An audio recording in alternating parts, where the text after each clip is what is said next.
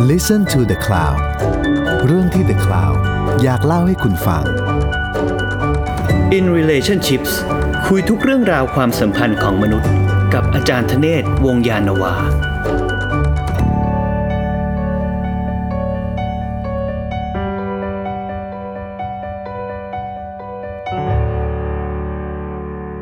ขอต้อนรับเข้าสู่รายการ In Relationships นะครับ วันนี้ผมอยู่กับอาจารย์ธเนศวงศ์ยานนาวาครับ สวัสดีครับ สวัสดีครับ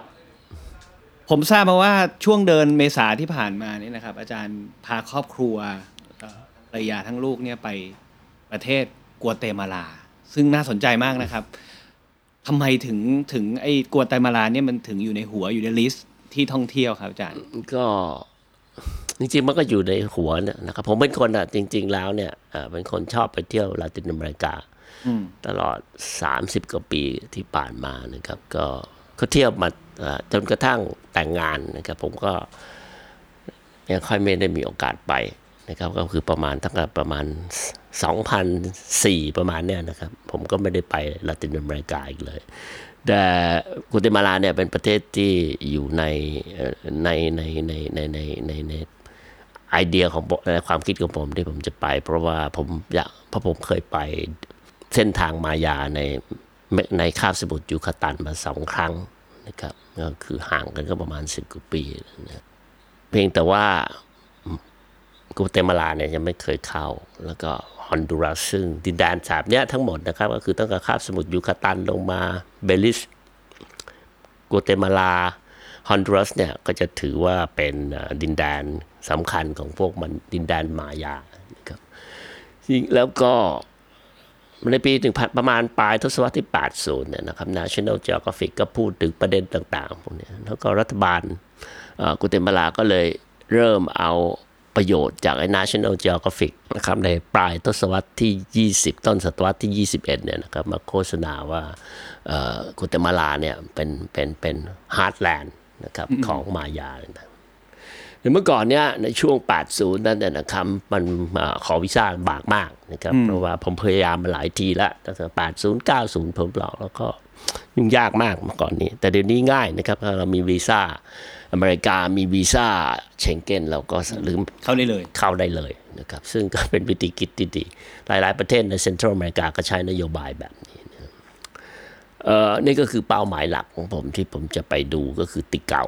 ซึ่งติเกาติเกาก็คือเป็นโบราณสถานนะครับของพวกมายาที่เราจะเห็นได้จากหนัง Star Wars มันจะมีอยู่ฉากอันหนึ่งนะครับที่ถ่าย ถ่ายที่ติเกาอันนี้นะแล้วอันนี้ก็จะเป็นดินแดนของพวกมายานะแล้วก็เป้าหมายของผมเนี่ยคือติดเก่าซึ่งตามจริงแล้วนะมันเข้าจากอ่าฝั่งเบลิสนะครับประเทศเบลิส ได้ง่ายหรือคือลงมาจากยูคาตันผ่านเม็กซ์นะครับถ้าเข้ามาทางอ่าทางนึกภาพนะครับคาบสมุทรยูคาตันนะครับเอ่อของเม็กซิโกทางใต้รัฐกินตานาโรเนี่ยนะครับเราเข้ามาตรงนั้นนะผ่านเบลิสซึ่งเป็นประเทศเล็กๆเนี่ยนะครับเข้ามาก็ขับผ่านจากชายแดนเอ่อเบลิสเข้าติเกาเนี่ยก็ประมาณชั่วโมงกว่าๆก็จะถึงติเกาแล้วไอ้ถึงถึง forest นะครับแล้วก็จาก forest ว่าก็ไปอีกชั่วโมงนิดหนึ่งก็จะถึงติเก่า กัวเตมาลาเนี่ยผมเคยได้ยินเอ่อในซองกาแฟเพราะเป็นแหล่งปลูกกาแฟนะครับ ผมว่ามันไม่ได้ไปง่ายแน่นอนเลยอาจารย์มันต้องบินไปลงไหนยังไงอะก็ก็ผมก็บินเข้าอเมริกานะครับก็ไปไปอยู่อเมริกาแป๊บหนึ่งก่อนแต่แต่แต่อเมริกาไม่ใช่เป้าหมายหลักของผมอยู่แล้วนะ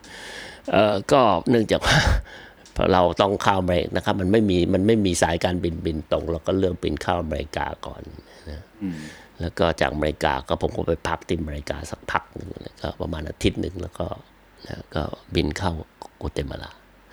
แต่เอ่อก็ผมก็ไม่ได้ไปเที่ยวอะไรเยอะนะครับ เพราะว่าทุกอย่างปิดแผนหมดเนื่องจากว่าลูกไปติดโควิดโอ้จากที่จะที่อเมริการะหว่างเดินทางข้ามไปเอ่อ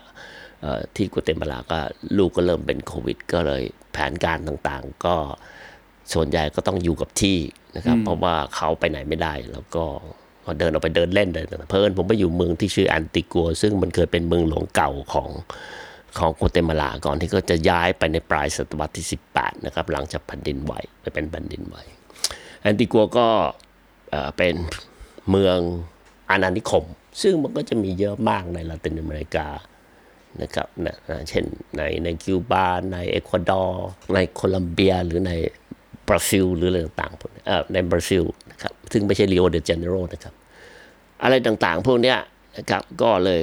เพราะเขาผิดแผนไปเยอะนะครับเพราะว่าเราต้องคอยดูแลเขาอยู่นะเราต้องไปไหนไม่ได้นะครับ ก็เอาไปเดินเล่นได้นิดหน่อยแล้วก็ต้องกลับมาดูเขาที่โรงแรมนะเออแต่โชคดีเพราะว่าผมไปเอ่อช่วงที่เอ่อมันมี procession ในช่วงเทศกาลอีสเตอร์ ซึ่งสำคัญมากของของพวกคาทอลิกเราครับ แล้วก็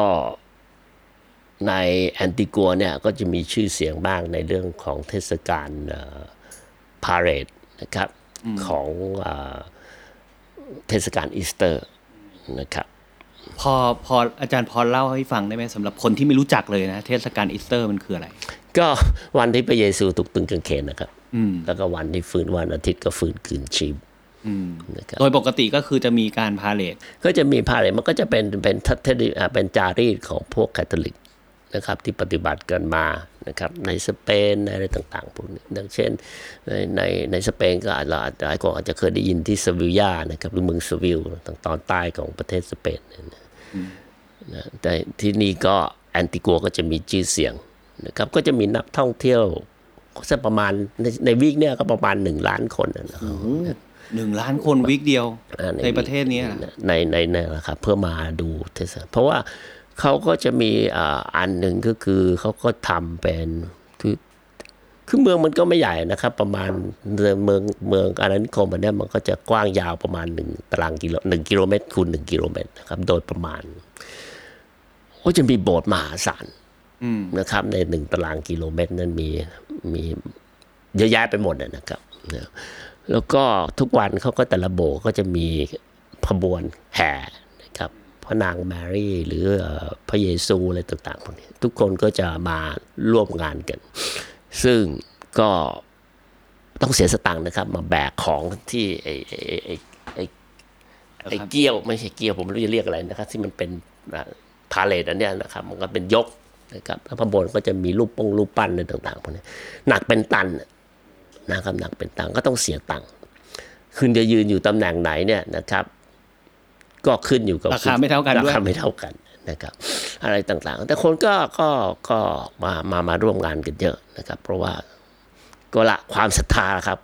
อืมจางมันมันเป็นสิ่งที่ลงเสิร์ฟก็เห็นว่าซึ่พงลังความศรัทธานี่มันมาสจันเออก็เป็นงานใหญ่ของอก็เมริกาครับกลางของของของของของโกเตมาลา ก็มีนักท่องเที่ยวจากที่ต่าง ๆ ผมก็เจอนักท่องเที่ยวหลายคนที่มาจากที่ต่างๆเช่นมาจากคอสตาริกาบ้างอะไรต่าง แล้วไอ้จังหวะที่เราไปเอ่อที่ที่เราจะมานะติเกาใช่ไหมฮะๆไม่รู้สึกติเกาอีกเมืองหนึ่งนี่คือเมืองอันติกัวอ๋อแอนติกัวคือไอ้เมืองเมืองที่เมืองเมืองลูกหลวงเก่าของโกเตมาลา ซึ่งซึ่งน้องเอ่อก็ติดโควิดก็ติดโควิดติดที่อโคยู่วิดในจากอเมริกาแต่มันมาแสดงอาการในเนี้ยที่ก็คืออยู่ในนี้ส่วนใหญ่ครับไม่ได้ไปไหนเท่าไหร่ผมก็ไปเมืองเล็กๆอะไรถ้าต้องปังต้องไปก็รีบกลับเลยแล้วสรุปเมืองติเกาที่อยากจะไปเห็นนี่ตอนไปดูที่ติเกาแล้วเป็นไงคือ คือเนื่องจากว่าติเกาเนี่ยมันยังอยู่ทางตอนเหนือนะครับ อยู่ทางรัฐเพเตนนะครับ ซึ่งเอ่อก็ติดกับเม็กซิโก ติดกับเบลิสนะครับนี่ฝั่งเนี้ยมันจะเป็นถ้าลองนึกภาพนะครับก็เอ่อเราเรามองหน้าเราหันหน้าไปทางเหนือนะครับฝั่งซ้ายก็เป็นมหาสมุทรแปซิฟิก ฝั่งขวาก็เป็นทะเลแคริบเบียนนะครับทางตอนเหนือก็เป็นเม็กซิโก ตอนใต้ก็เป็นฮอนดูรัสนะฮะขึ้นไปก็เป็นอเมริกา เปเตนเนี่ยก็จะติดฝั่งเม็กซิโกฝั่งตะวันออกก็คือฝั่งแคริบเบียนนั่นนะครับก็คือติดกับเบลิสนะครับเบลิสก็จะเป็นประเทศที่ไม่ได้อยู่ใน Central America ก็จะอยู่ในเขตของพวกกลุ่มแคริบเบียน ซึ่งก็ตลกนะครับเพราะซึ่งเมื่อก่อนเนี่ยเขาก็ขัดแย้งกันดินแดนแถบนี้ก็ค่อนข้างจะขัดแย้งกันอะไรต่างๆนะครับแล้วก็ทะลบกันแย่งดินแดนอะไรกันเป็นเรื่องปกติในศตวรรษที่ 19 ที่เก้าเนี่ยเราก็เมืองที่ใกล้ที่สุดก็คือเมืองฟอเรสต์ฟอเรสต์นะซึ่งเอ่อถ้าฝั่งตะวันตกของของโกเตมาลาเนี่ยมันจะเป็นเขตที่ราบสูงก็เป็นภูเขานะครับอย่างเช่นแอนติกัวเนี่ยก็จะเอ่ออยู่ในระดับสูงนะครับ จากระดับน้ำทะเลมากพอสมควรเลยทีเดียว ก็ประมาณ 1,500 เมตรอืมนะครับจากระดับน้ำทะเล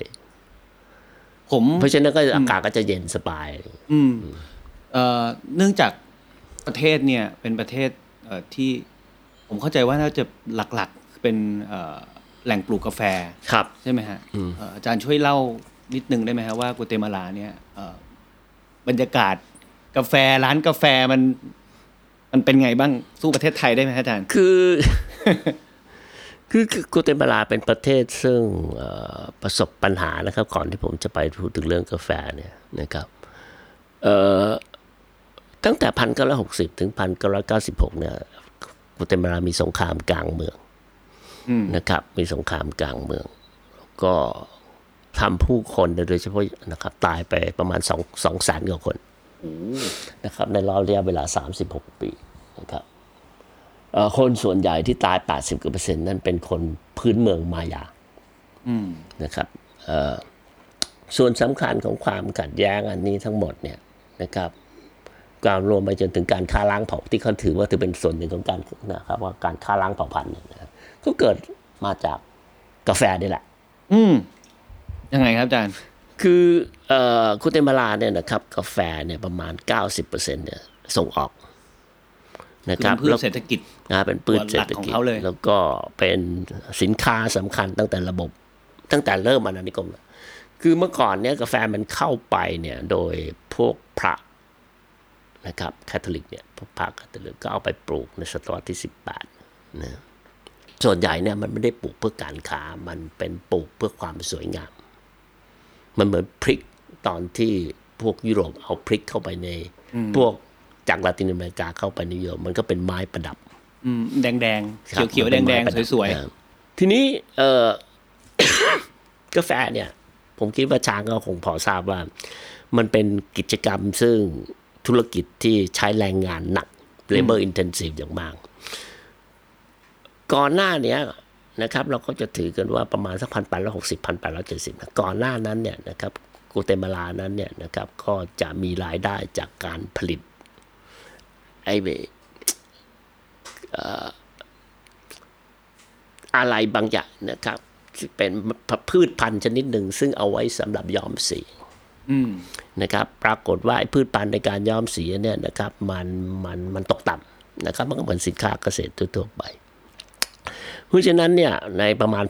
1860 เนี่ยนะครับ มันก็จะเริ่มมีไอเดีย ซึ่งซึ่งปลูกมาแล้วนะครับ แต่พอประมาณ 1860 เนี่ยมันก็จะเริ่ม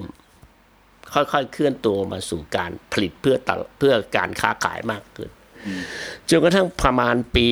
1871 เนี่ยนะครับ คนที่สำคัญคนหนึ่งก็คือประธานาธิบดีคนหนึ่งเนี่ยนะครับเอ่อก็จะเป็นคนซึ่งเอ่อเอ่อบริบทบาทสำคัญนะครับ ก็ชื่อว่าฮุสโตรูฟิโนบาริโอสนะครับ ซึ่งตัวเองเนี่ยก็เป็นทหารนะครับ ก็เติบโตมาจากครอบครัวการทำธุรกิจกาแฟซึ่งอยู่ในฝั่งติดนะครับเม็กซิโก คือเมื่อก่อนนี่มันไม่ได้มี concept ชัดเจน เพราะว่า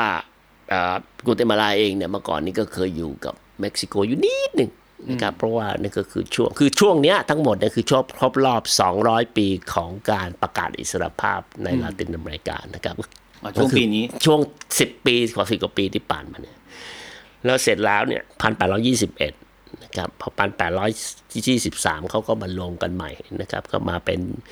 United Province of Central America รวมนะครับหลังจากนั้นก็แยกออกจากกันนะครับจริงๆ การส่งออกกาแฟเนี่ยมันก็เริ่มตั้งแต่พันแปดร้อยหกสิบแล้ว แต่พันแปดร้อยเจ็ดสิบเนี่ยนะครับมันก็จะเริ่มเป็นตัวจักรสำคัญนะครับโดยประธานาธิบดีคนนี้ในการที่จะทำให้กาแฟนั้นเนี่ยเป็นเป็นอะไร เป็นเป็นหัวใจสำคัญของการส่งออกนะครับ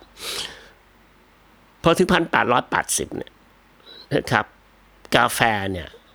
คือรายได้เก้าสิบเปอร์เซ็นของการส่งออกนะครับเก้าสิบเยอะมากเลยนะนะครับ แล้วนี่ก็คือช่วงสำคัญที่ในทางประวัติศาสตร์ เราก็จะเรียกว่า liberal reform การปฏิรูปของเสรีแบบเสรีนิยม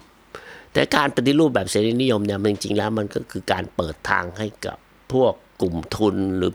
คนผิวขาวที่ร่ำรวยในการไป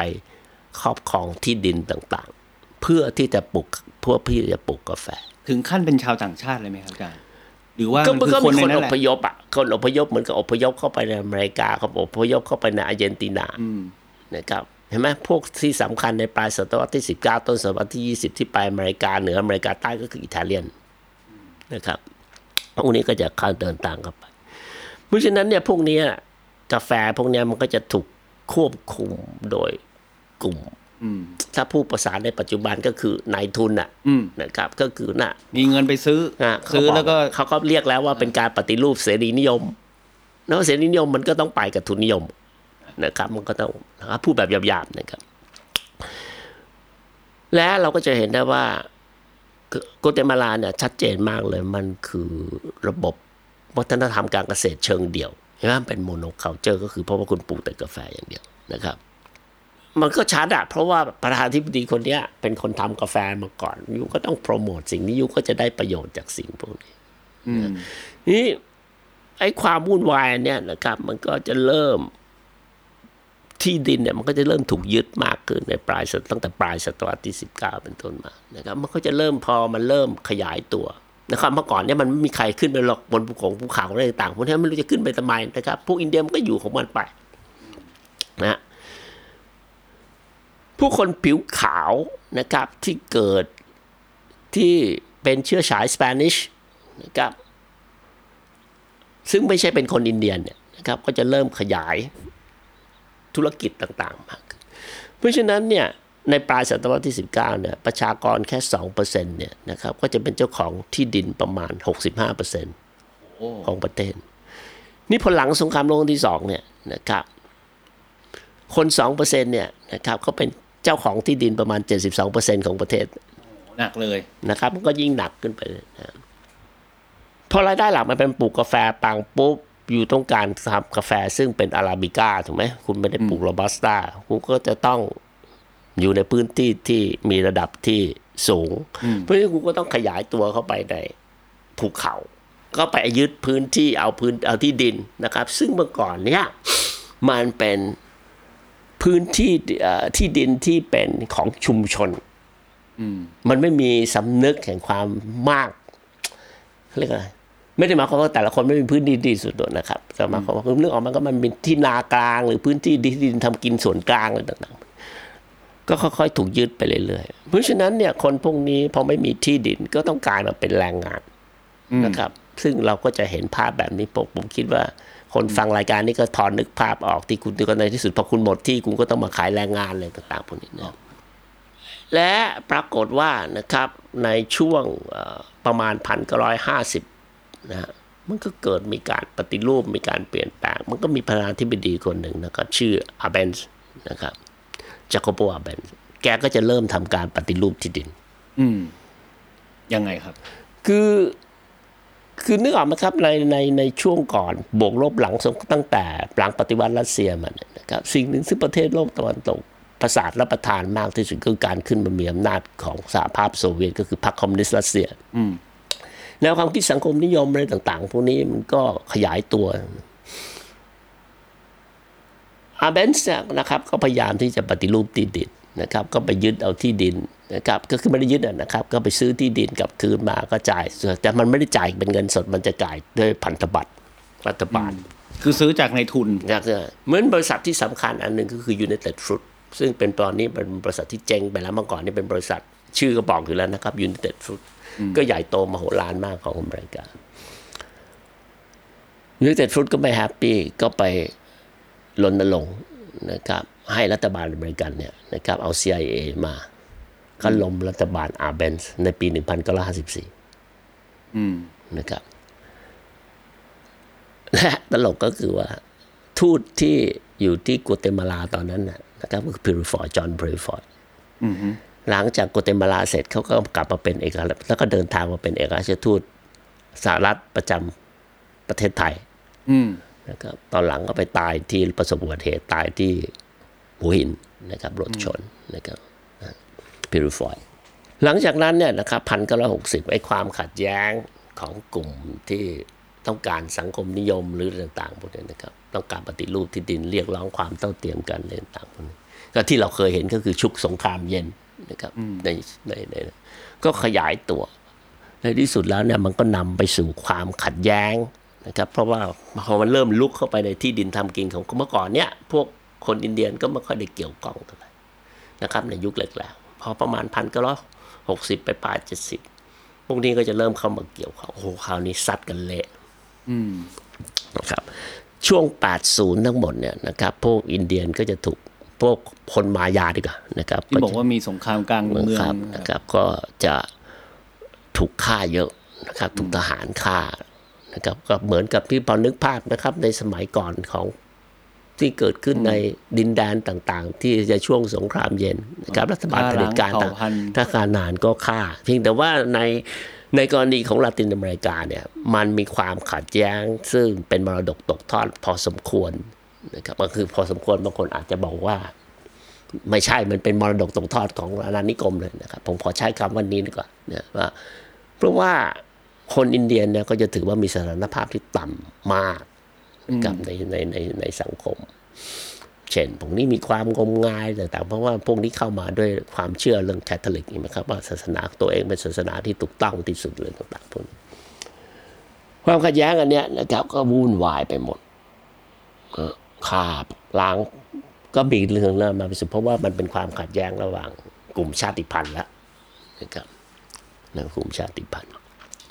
อันเนี้ยนะครับก็จะกลายมาเป็นปัญหาสำคัญ ของไม่ใช่เพียงแค่ในในโกเตมาลาเท่านั้นอีกหลายหลายที่นะครับ เพราะฉะนั้นก็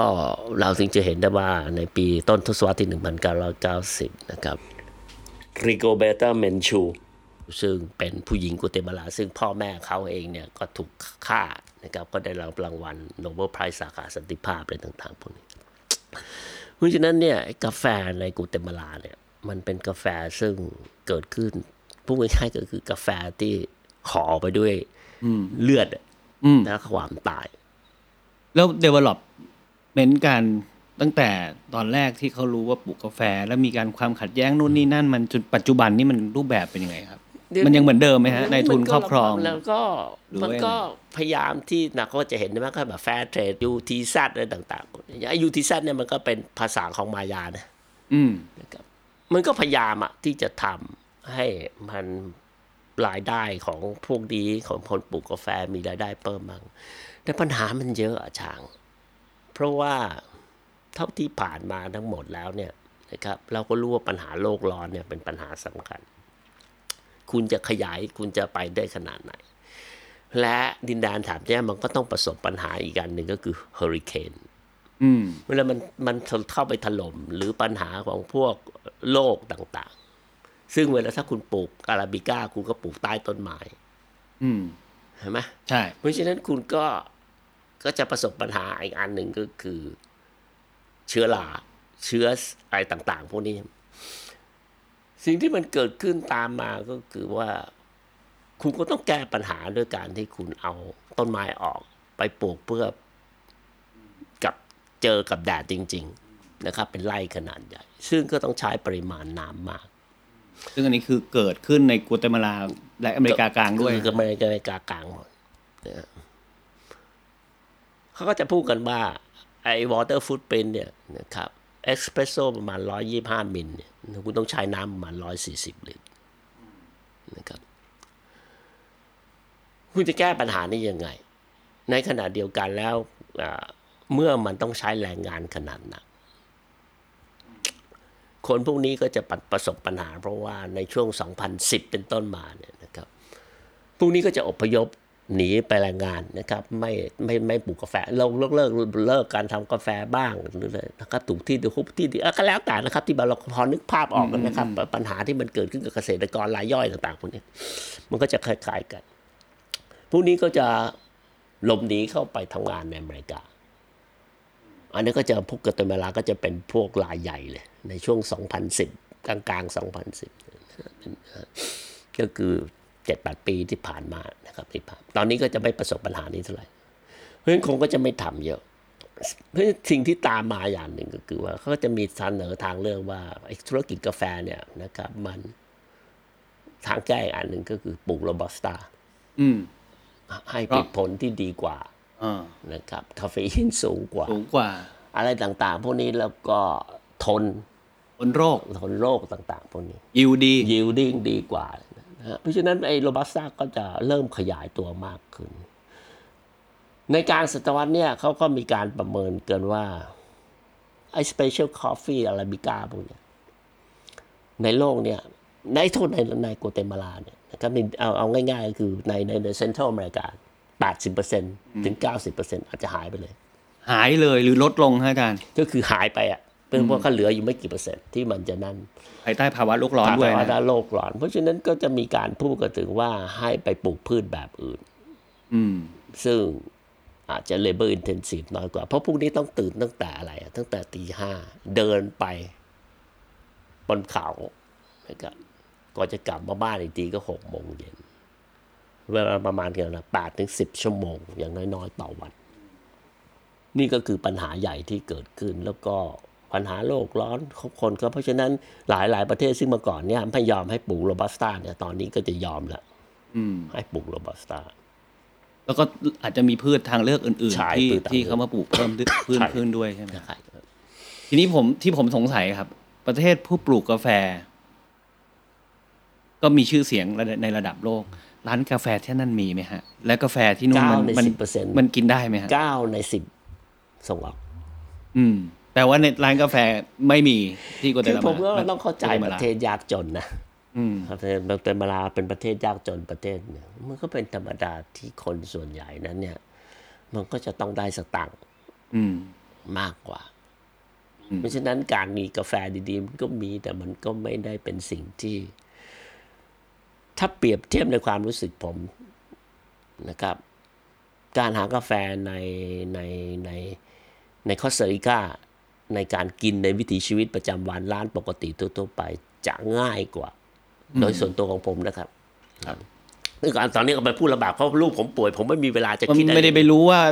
ร้านไหนออเก๋ๆด้ไม่คิดไม่รู้เลยแล้วปุ๊บปุ๊บเราก็จะต้องกลับไปดูลูกอะไรเงี้ยอันนี้อันนี้ก็ต้องต้องบอกตรงนี้ก่อนนะครับผมไม่ได้มีเวลาว่าเนี่ยมันก็มีอะแต่มันหมายความว่า ผมรู้สึกว่าถ้าเราเข้าไปร้านธรรมดาธรรมดาเนี่ยมันก็จะไม่ได้มีกาแฟดีแบบ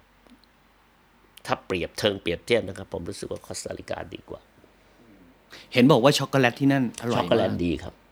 อืมช็อกโกแลตดีแปลว่าเขาก็มีช็อกโกแลตปลูกด้วยมีอะไรช็กโกแลตด้วยอะลูกชายคนแรกผมเนี่ยบ้านผมจะไม่ค่อยมีคนกินไม่ไม่ไม่ไม่ไม่มีใครชอบกินช็อกโกแลตแต่ก็ลูกชายคนเล็กก็จะบอกโอ้ตื่นเต้นเพราะคนโตไม่ค่อยได้กินเท่าไหร่อยู่แต่ในโรงแรม อืมเพราะป่วย ก็ชื่นชอบมาก อืมครับแล้วเขาเขาก็คงก็เคยเห็นนะครับเขาก็ผสมนั่นผสมนี่เช่นผสมพริกลงไปอะไรอย่างเงี้ยอืมก็เป็นเมนูพิเศษอะไรของเขาอะไรอย่างเงี้ยนะครับอันนี้ก็ค่อนข้างที่จะปกตินะครับไอ้ช็อกโกแลตกับกับพริกเนี่ยที่ผสมลงไป ก็ความว่าช็อกโกแลตดีนะครับก็จะหากินง่ายกว่า ผมจำได้เลยว่าถ้าสมมุติว่ากินทั้งหมดเนี่ยที่อยู่เอ่อในกัวเตมาลามันเนี่ยมันมีเมืองเดียวเท่านั้นที่ผมรู้สึกว่าผม happy กับกาแฟคือเมืองฟอเรส ซึ่งมันเป็นเมืองอยู่ในร้านแคว้น Petén เนี่ยซึ่งก็คือเป็นที่ราบที่ราบไม่ใช่เป็นภูเขา อันนี้ก็โอเคนะครับผมก็ไม่รู้ว่าจังหวะบางทีเราเดินเข้าร้านมันนะครับ เราก็ไม่ได้คิดอะไรนะเพราะว่าไม่ได้ไปหาว่าจะต้องไปร้านกาแฟอะไรต่างแต่อาหารทั่วๆไปก็โอเคในทริปนี้อาจารย์นอกจากไปกัวเตมาลา แล้วก็ไปประเทศ อันหนึ่งซึ่งผมก็เพิ่งเคยได้ยินนะครับ ชื่อประเทศเบลิสครับ ซึ่งเดี๋ยวตอนหน้าเรามาคุยกันเรื่องประเทศนี้นะครับครับวันนี้ก็พอหอมปากหอมคอครับอาจารย์ครับคิดว่าแฟนๆอาจารย์คงจะพอหายคิดถึงนะครับ แล้วก็เอ่อเดี๋ยวพบกับอาจารย์ธเนศวงศ์ยานาวาในรายการ In Relationship ตอนต่อไปได้เลยครับครับสวัสดีขอบคุณครับ สวัสดีครับ ติดตามเรื่องราวดีๆ และรายการอื่นๆจาก The Cloud ได้ที่ readthecloud.co หรือแอปพลิเคชันสำหรับฟังพอดแคสต์ต่างๆ